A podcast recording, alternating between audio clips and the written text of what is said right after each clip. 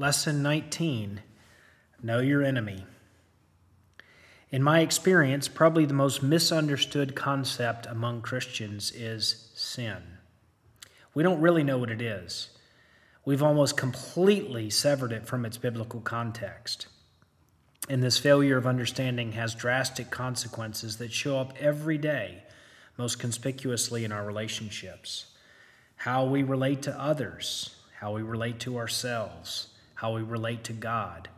All of our relationships are colored by our understanding of what the Bible is talking about when it talks about sin.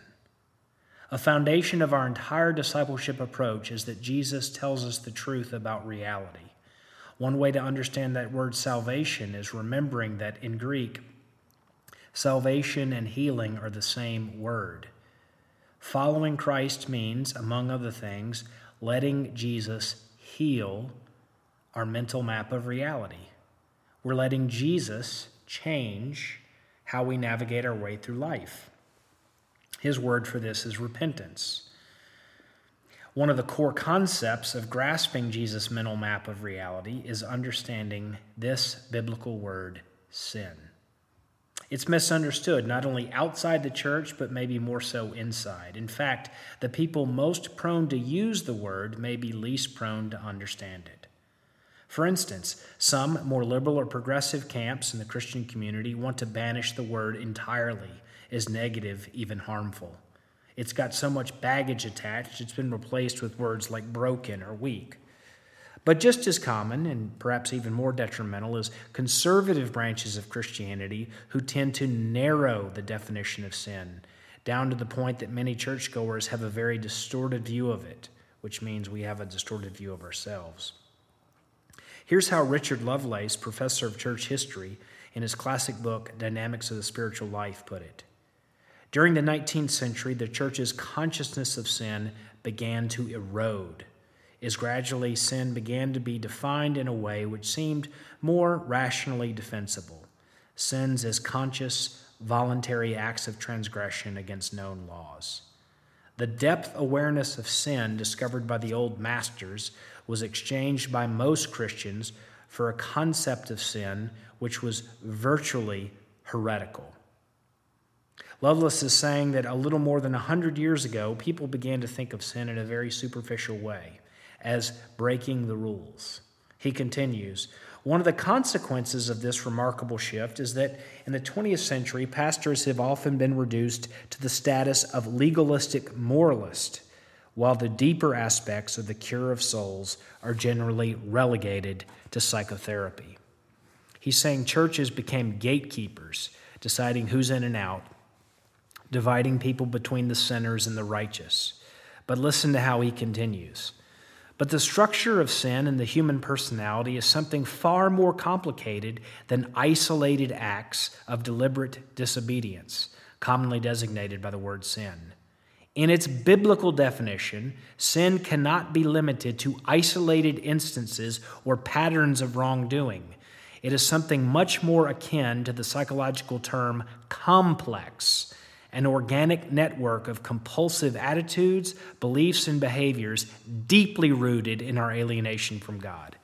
He's saying that sin is not so much a choice we make as a complex of attitudes, a darkening of the human mind and heart that we have turned from the truth about God to embrace lies about Him. And consequently, he adds, to embrace a whole universe of lies about God's creation.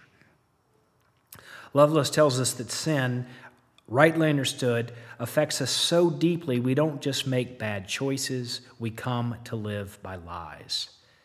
People who are out of touch with reality, we call crazy. And people who make unwise choices, we call fools. Well, sin makes us all crazy fools. Lovelace concludes sinful thoughts, words, and deeds flow from our darkened hearts automatically and compulsively as water from a polluted fountain. Now, he's not talking about just before we were Christians, he's talking about the human condition that we are stained all the way through. So much so that even at our best, evil is always right there with us. Now, you may have grown up hearing that we're all sinners or that we have a sin problem. The burden of this lesson is to convince us we have no idea of the depth and power of sin that remains in our hearts. The Bible says, yes, sin is what's wrong with the world. It's the reason things are not the way they're supposed to be, human sin. But our condition is aggravated because we chronically don't see the power of it, and that's part of sin's power, that we continually underestimate its power. Therefore, to acquire Jesus' mental map of reality, to see things the way that God intends for us, we have to understand the nature and power of sin. For some of us, maybe for the first time. I wanted to show you the nature of it, then look at some faces of it. It's interesting the Bible used several metaphors to capture the nature of sin because it's not a simple concept, it's a complex. It affects everything about us, like ink and water pollutes every part of it. So sin. It corrupts, stains every word, thought, and deed, every intention of our hearts. That sounds dark, but the light will never be light, and the good news will never be good until we are more acquainted with our own heart of darkness. I'm going to be referring to a few key passages, but let's start where the Bible starts in Genesis with the Cain and Abel story, where the Lord warns Cain when Cain becomes murderously angry. Well, let me just read Genesis 4, verse 7. Sin is crouching at your door, its desire is for you. Sin is crouching at your door. This is a Hebrew word almost always used of wild beast, and in particular leopards and tigers. If you have a cat, you know something. You know how even house cats crouch down and ball up, ready to pounce. A cat's a cat makes herself small to lie low. She looks much smaller than she really is. She hides, she crouches. Well, sin is here depicted as a tiger, something far greater than a house cat, but it's still hiding. When God comes to tell Cain what God is telling all of us, sin by its nature looks smaller. Your sin always looks smaller than it is, it crouches down. Your sin hides itself. You rationalize it, but it hides in the midst of your very ordinary life and ordinary feelings. We don't have time right now to look at the whole story of Cain and Abel, but please don't miss the story by demonizing Cain and thinking to yourself, "Oh, I'd never I'd never be that angry to murder someone." But Cain is not so different from us. He makes his he makes his offering to God, but when it comes to how he wants to live his life, Cain wants to do it in his own way. He believes in God, he just wants to use God as a means to his own ends. Cain's real God is is Cain. And as long as the God he professes serves his real God, his agenda, all is fine. But when he doesn't, anger. Often our anger reveals what really holds title to our hearts. And it looks so ordinary, just like a house cat, so small, maybe even cute, but it's a monster that wants to devour your life. Ask the average person why the Holocaust? Why these horrible stories we read about in the news? Most people say ordinary people aren't bad, it's just a few bad apples. When Hannah Arendt saw Adolf Eichmann, one of the Nazis who was caught in the mid 1960s, put on trial because of his atrocities, she wrote about it in the New Yorker. She described it as, quote, the banality of evil. People who watched them said the Nuremberg trials were unnerving because we want to believe ordinary people can't do monstrous things that only monsters do monstrous things. But when we see the monsters, we see, well, they happen to look just like us. They're ordinary. And they look like us because they are us. And if they're capable, we're capable. Surely you've asked yourself what you would have done in 1940s Germany. We want to believe most people are good and decent. It was just a few bad apples. But God tells us in the heart of every ordinary person is a monster.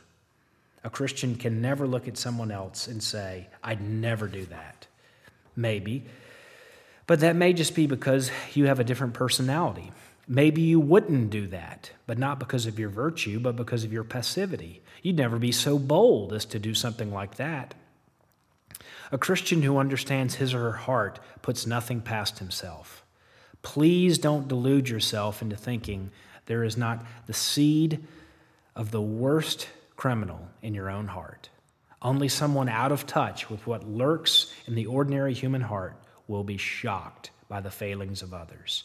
Remember, it's the nature of sin to hide. Your sins always look much smaller to you than they do to anyone else. Your sins crouch. If you have great friends who know the real you, ask them, What's bad about me? Would you help me see? It looks it may look like just a little resentment, but that's actually murder curled up in a little ball. Uh, God comes to you and said, Do you see that little thing you're living with? Those little grudges, those little fantasies? It's far worse, it's far more monstrous. Be killing sin or it will be killing you, said the old Puritans. Don't give it any place in your life, okay? Watch out. Now that we've seen the nature of sin is to hide and crouch and appear small, let me give you some faces of sin.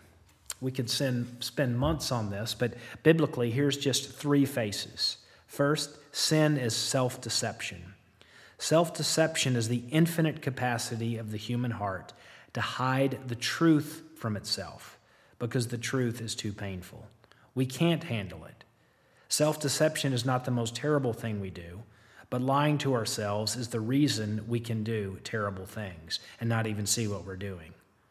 How am I so certain we can be self deceived? Besides the fact that I have, there's King David, the man after God's own heart. If he was deceived, so much so that he slept with another man's wife and then had him murdered to cover it up. David knew what he'd done. He knew it, but he didn't know it. It was just too painful. His guilt was too great until his friend Nathan came along and told him a story to help David see what he couldn't. And that was at least a year later, after the biggest mistake of his life, David wrote Psalm 51. Do you remember verse 4? Against you only have I sinned and done what is evil in your sight. Behold, you delight in truth in the inward being. David finally owns up, he finally takes responsibility. Very rarely, when people do wicked things, do they set out saying, You know, I wanted to do something wicked. There are exceptions, but most of the time, we are experts at shifting responsibility, blaming our behavior on others, pointing fingers. Your circumstances may have been the occasion for your sin, the trigger, but you didn't get angry because of what they did to you. You got angry because anger was in your heart and they bumped into you and what was in your heart spilled out. Where did that come from, we want to say? Where did it come from? It came from you. Their action was the occasion, but what came out of you was already in your heart. It's easy to read Psalm 51 as just about murder and adultery and think, I'd never do that. That's only for people who really blew their life up. But if King David is capable of this, can anyone say that he or she is not in danger of doing it? You know, but you don't know because you can't bear to know. So we rationalize and we justify. We may even call ourselves a sinner, but it's too traumatic to admit that we might be just that polluted to blow up the foundation of your life. You'd have to admit something about yourself you spent an awful lot of time avoiding. You'd have to give up your facade of respectability, the carefully curated persona. I believe we all know in our hearts that we're sinners, but we don't want to see it. Because without the grace of God, you can't get away from your self deception. You can never admit, I'm self deceived. I can be manipulative, deceitful, angry. You know what it would cost you to admit that? Everything. So you have to cover up the truth about yourself, your kids, your marriage. Only the grace of God frees you to see the truth, tell the truth, and no longer be afraid of the truth. That's what David's talking about when he says, Thou desirest truth in the inward parts. That's one face of sin, self deception. Another face of sin is self righteous, misplaced faith. To explain, what's the opposite of sin? You might be tempted to say the opposite of sin is virtue. If sin is crossing a boundary, then the opposite of that is not crossing the boundary. Well, that's half the truth, and a half truth left alone becomes a dangerous untruth. One of the men, one of the men who taught me the most about sin is the Danish philosopher Soren Kierkegaard. He was very concerned that everyone in Denmark thought they were Christians, but so few of them trusted in the Lord. Kierkegaard pointed out the opposite of sin is not Virtue, the opposite of sin, is faith. The opposite of sin is trust. Sin is the self rooting itself in the self instead of rooting ourselves in God. And it's especially easy for church people to do this because a very religious person, a moral person with orthodox beliefs, we can be just as bound by sin, maybe even more so, than a skeptical pagan. Exhibit A, the elder brother in Jesus' parable in Luke 15.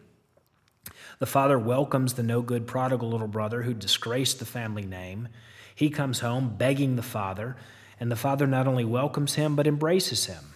And this drives the elder brother nuts.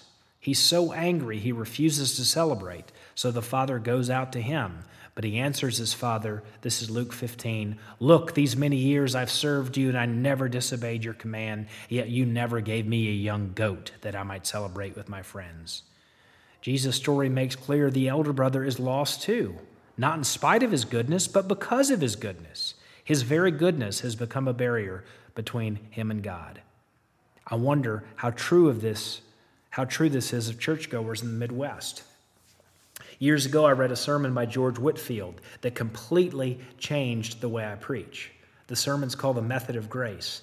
And in it, Whitefield says there are two things you need to do to become a Christian. First of all, you have to repent of your sin.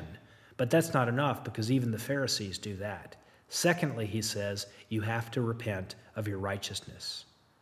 To quote Whitefield, self righteousness is the last idol that is rooted out of our heart before you can become a Christian. He goes on to say in that sermon, You're not a Christian until you see one of the primary ways you try to be your own Savior is through your own obedience, just like the, that older brother. He's lost, not in spite of his performance, but because of it. And that's one of the main ways we try and keep control of our lives today by avoiding sin. But what we're actually avoiding is Jesus. You may have repented of your sin, defined narrowly as bad choices, but have you ever repented of your righteousness? If not, your faith might be misplaced. It's really in yourself. And the truth is the lack of grace you extend to others when they blow their own lives up. It's easy to recognize the sin of the addicts who blow their lives up. It's much easier to see the sin of the elder brother who judges the addicts, the failures. One of the most common faces of sin is self righteousness. And here's the kick the number one sign of self righteousness you don't think you're self righteous. But the more self righteous you know yourself to be, the less you probably are. A third face sin as slavery, sin as addiction.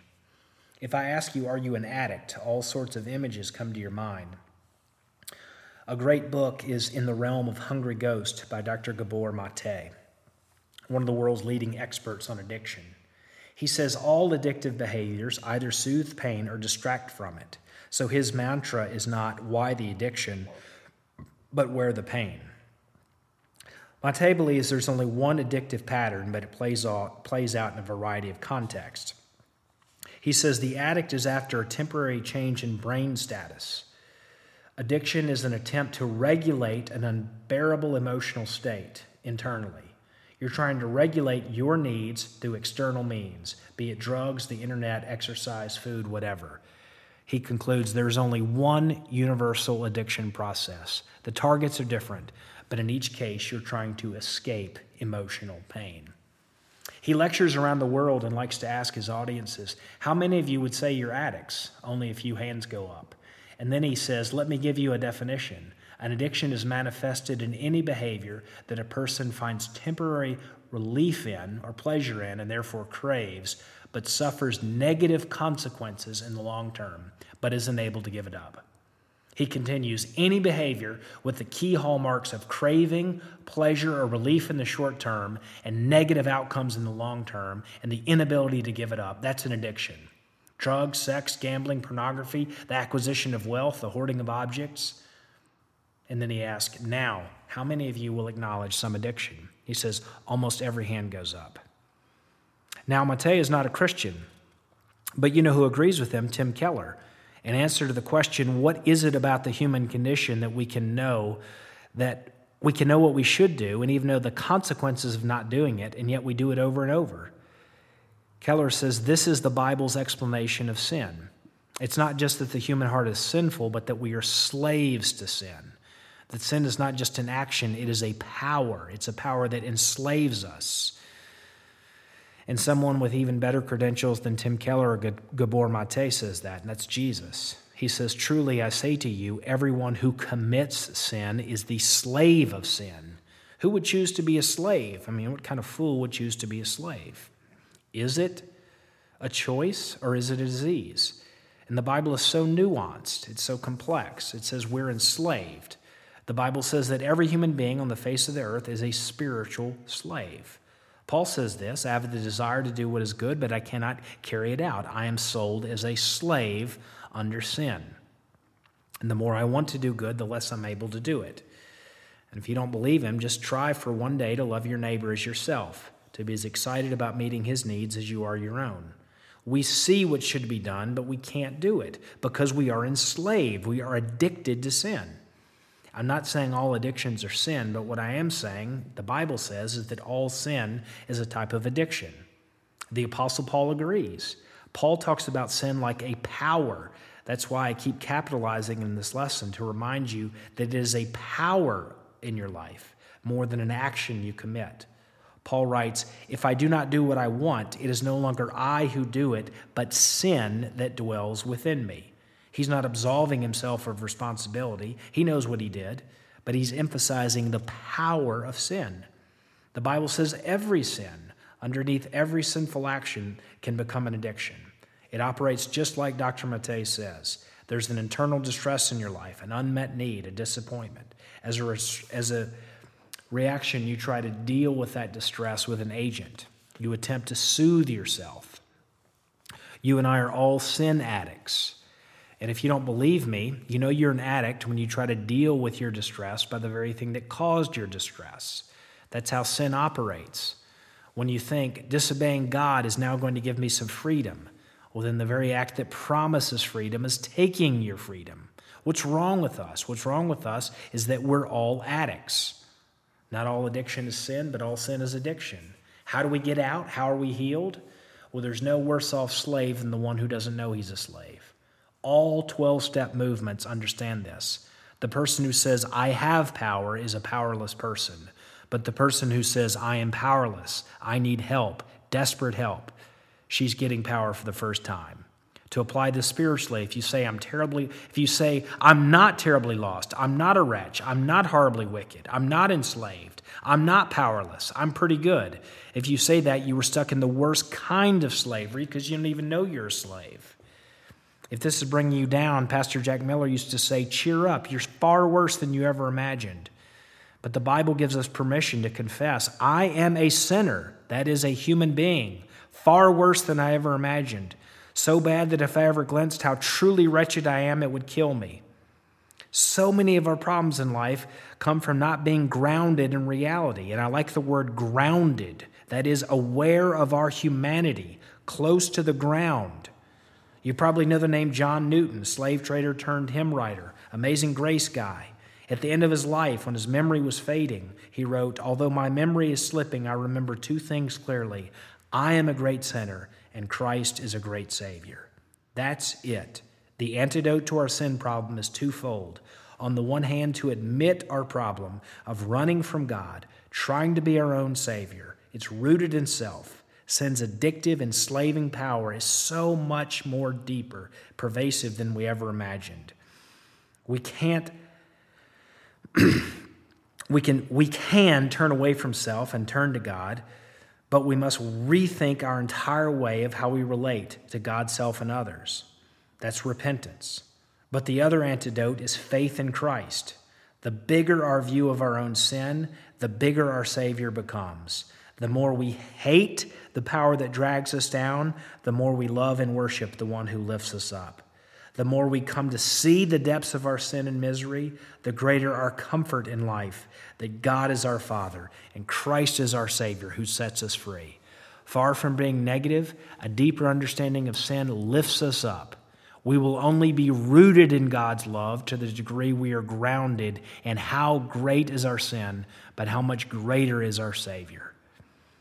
The last two weeks on sin and the devil are not all that enjoyable to dwell on, but a paradox holds we won't ever be able to experience the heights of joy unless we are familiar with the depths of the darkness.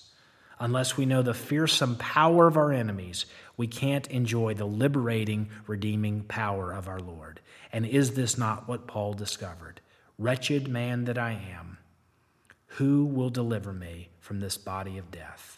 Thanks be to God through Jesus Christ our Lord. Amen.